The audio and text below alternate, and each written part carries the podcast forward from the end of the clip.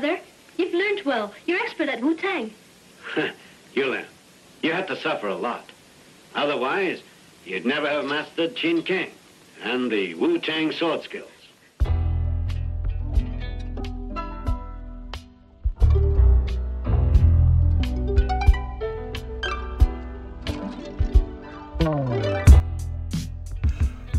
Welcome to the Alpha Male Buddhist from Brooklyn podcast.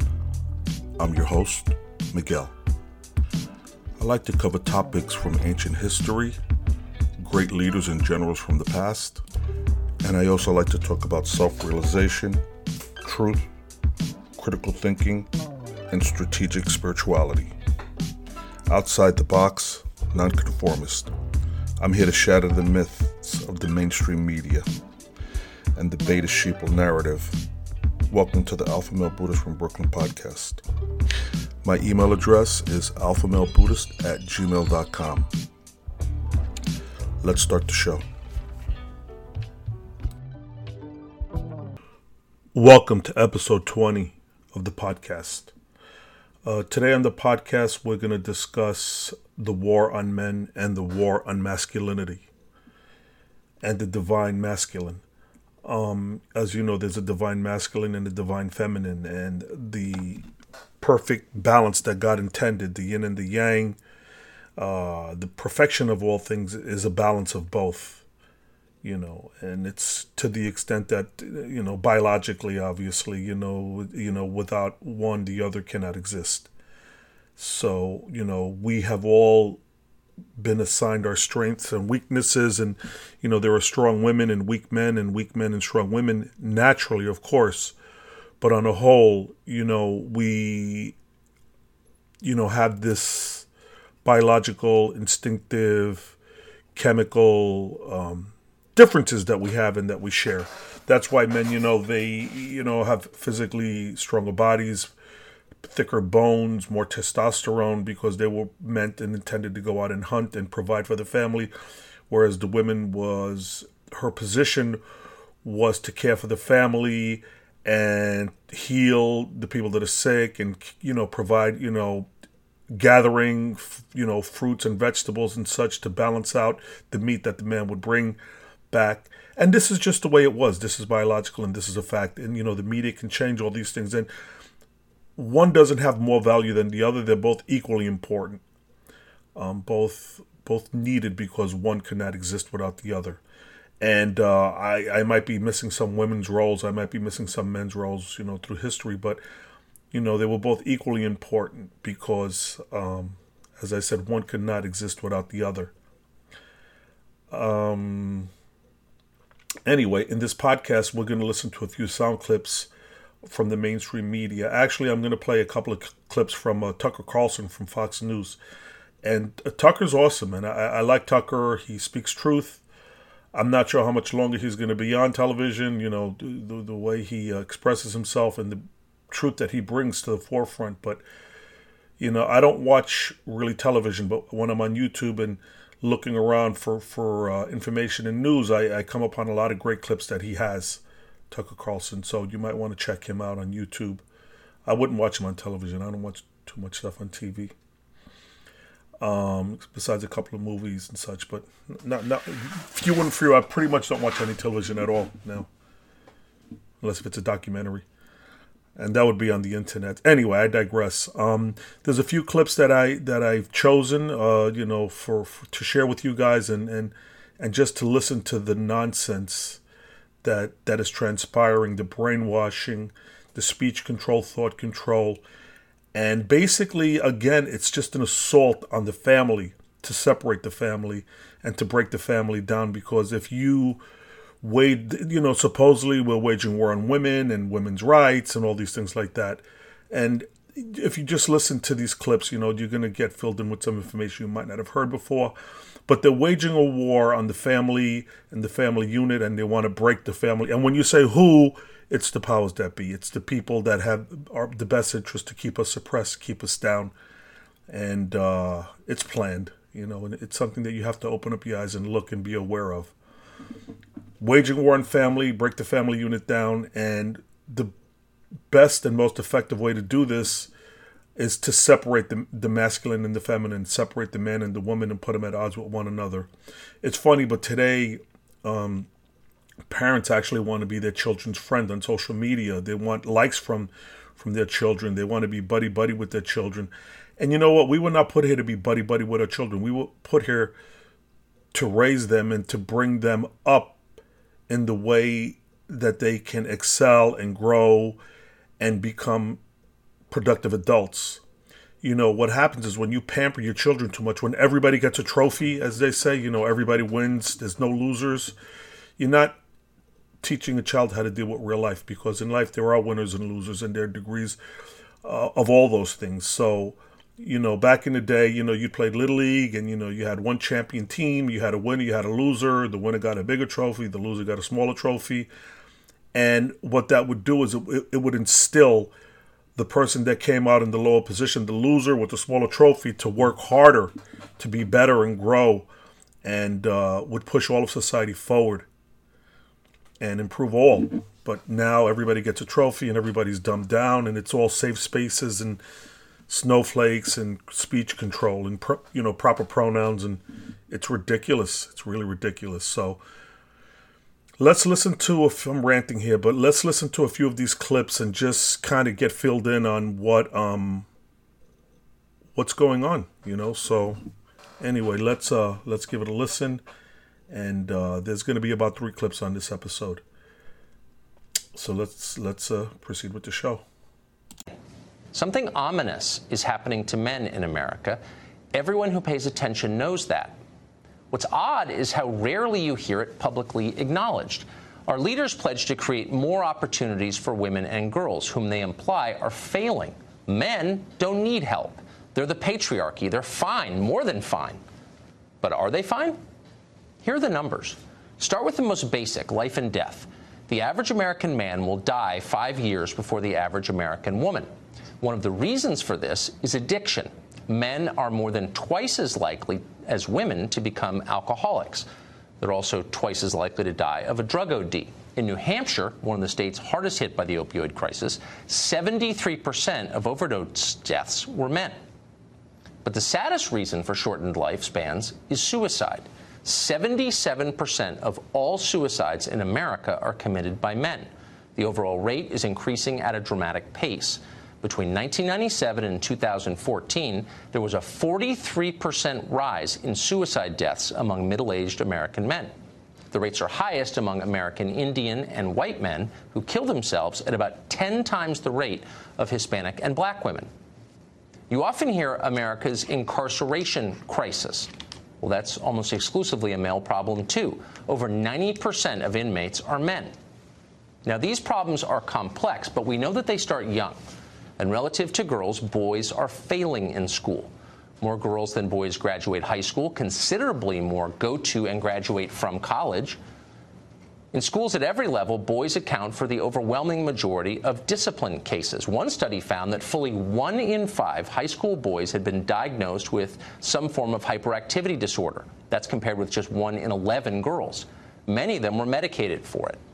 The long-term health effects of those medications, not fully understood, but they do appear to include depression in later life. Women now decisively outnumber men in graduate school. They earn the majority of doctoral degrees. They're now the majority of new enrollees in both law and medical schools. For men, the consequences of failing in school are long-term and profound. Between 1979 and 2010, working-age men with only high school degrees saw their real hourly wages drop about 20%. Over the same period, high school-educated women saw their wages rise. The decline of the industrial economy disproportionately hurt men. There are now 7 million working-age men in America who don't work. They've dropped out of the labor force. Nearly half of them take pain medication on any given day. That is the highest rate in the world by far. Far fewer young men get married than did just a few decades ago, and fewer stay married. About 1 in 5 American children live now only with their mothers. That's double the rate of 1970. Millions more boys growing up without fathers. Young adult men are now more likely to live with a parent than they are to live with a spouse or a partner. That is not the case for young women. Single women buy their own homes at more than twice the rate of single men. More women than men now have driver's licenses. Whenever gender differences come up in public debate, the so-called wage gap seems to dominate the conversation. You've heard it.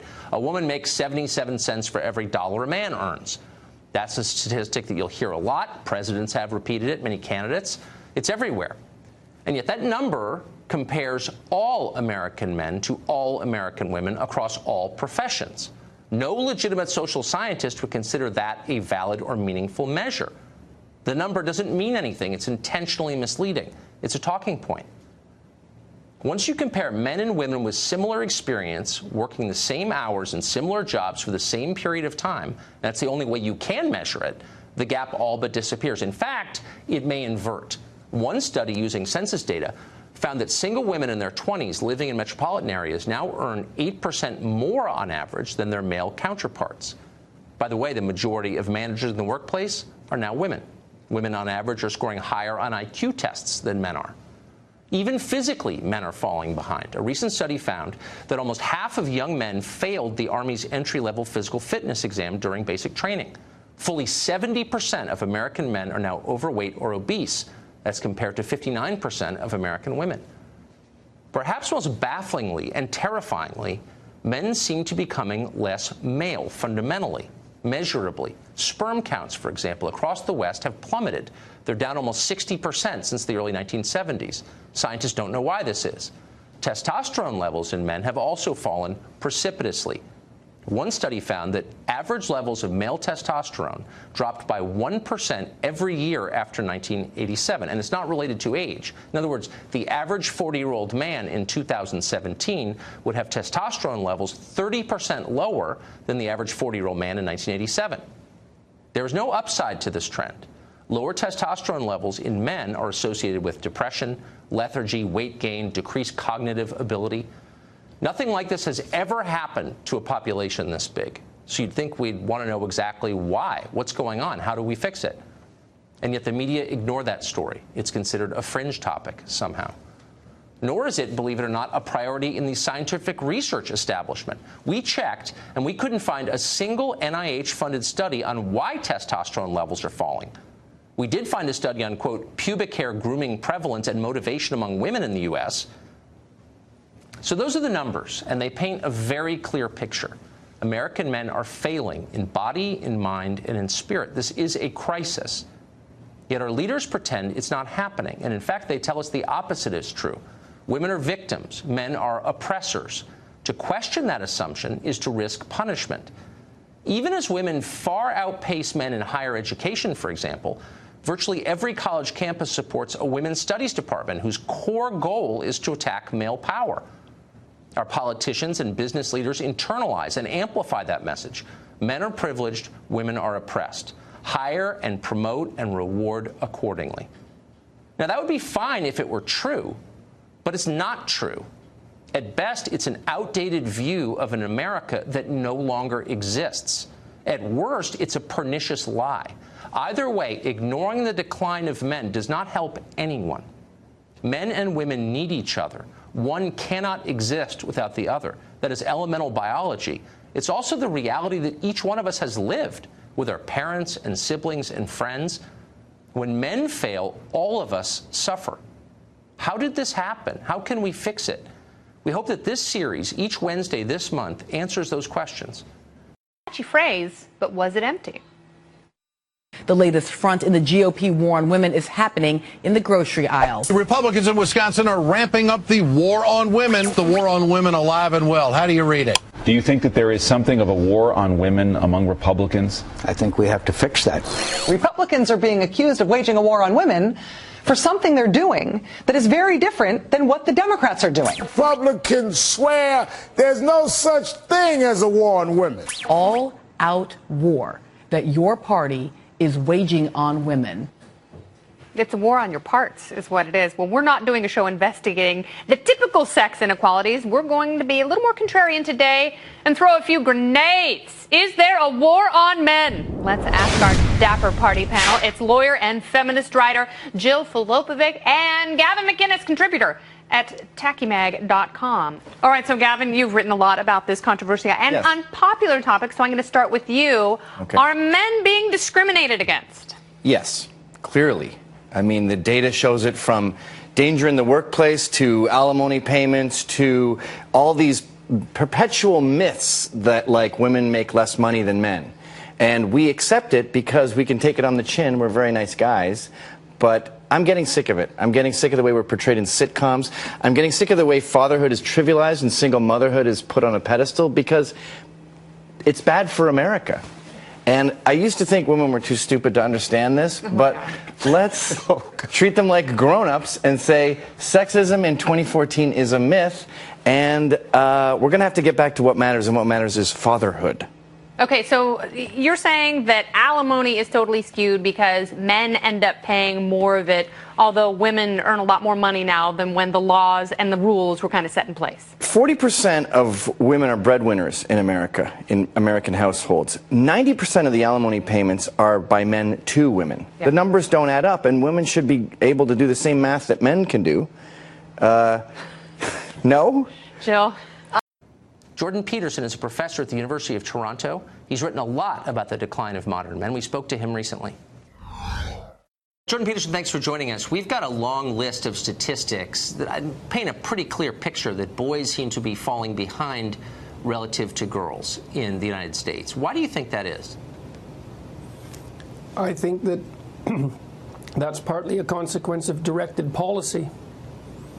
So it's linked to the idea that there's something wrong with masculinity, and so that the expression of masculinity should be limited in all sorts of arbitrary ways. The fact that kids can't really play at schools anymore is a manifestation of that.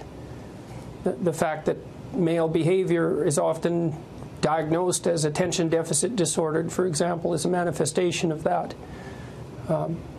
The elimination of competition as a valid form of human interaction, and the failure to recognize that competitive sports, for example, are deeply cooperative in their fundamental nature, as long as everyone is playing by the rules, obviously. So there's that's a large part of it. So you're saying that there is an organized, not always explicit, but still organized attempt to de-emphasize masculinity or to punish masculinity. Why? Because it's easy to mistake masculine competence for the tyranny that hypothetically drives the patriarchy. It's part of an ideological worldview that sees the entire history of mankind as the oppression of women by men, which is a dreadful way of looking at the world, a very pathological way of looking at the world. It's not like men and women always get along any more than men and men get along, or women and women for that matter. But fundamentally, human history is a cooperative enterprise, and men and women have lifted themselves out of the mire over millennia in their cooperative endeavor. And to describe that as centuries of the oppression of women by men is an absolutely reprehensible ideological rewrite of history. And it's what's taught in the humanities and in much of the social sciences at universities, and increasingly in the public education system. It's taken as an unassailable fact. And you're saying that this has bad consequences for the development of boys. Well, how could you feel good about that? I mean, if you're made out to be a potential manifestation of rape culture, if you're part of toxic masculinity, if your competitive drive is regarded as part of a tyrannical impulse, if the heritage to which you belong is regarded as an oppressive patriarchy, then how in the world are you going to step forward with confidence and shoulder that what would you call it, that burden? Why would you? Why wouldn't you just step aside and retreat, which is exactly what's happening? But if men are so aggressive and bent on domination, on establishing a patriarchy, why have they stepped back and allowed this to happen? Yeah, well, I guess that's a good question, isn't it? I don't know the answer to that. I don't know if they are precisely allowing it to happen. It's very insidious, the ideological movement that's driving this, part of the radical left, I would say, is... It's a very insidious movement. It's not an easy thing to resist, and a lot of it occurs while, for example, it occurs in the school system increasingly. And it isn't clear what, they're not men that are reacting to that, that's boys. It's not clear what they're supposed to do about it. So it's hard to fight an ideological battle. It is hard. And finally, if you were to give parents of boys one piece of advice for how, in their small way, they can fight against this trend for the sake of their own boys, what would it be? Well, I would say, first of all, encourage them. And I mean that most deeply, is that to encourage someone is to instill courage in them, to support their courage. And that doesn't mean protect them from what's dangerous. It means teach them how to be competent and teach them that they can rely on themselves to prevail, even in the darkest of circumstances. That's part of it. Yes. I would say as well, more specifically, and this is specific advice for parents, if you have your children in a school and they talk about equity, and there's class, and they talk about equity, diversity, inclusivity, white privilege, systemic racism, any of that, you take your children out of the class. They're not being educated, they're being indoctrinated. And there's absolutely no excuse for it. I agree with that completely. You might run out of schools pretty quickly, though, here in this country. That would be just fine. The sooner the better. Jordan Peterson, it's hard to express my gratitude to you for telling the truth as you do. Thank you very much for that. My pleasure.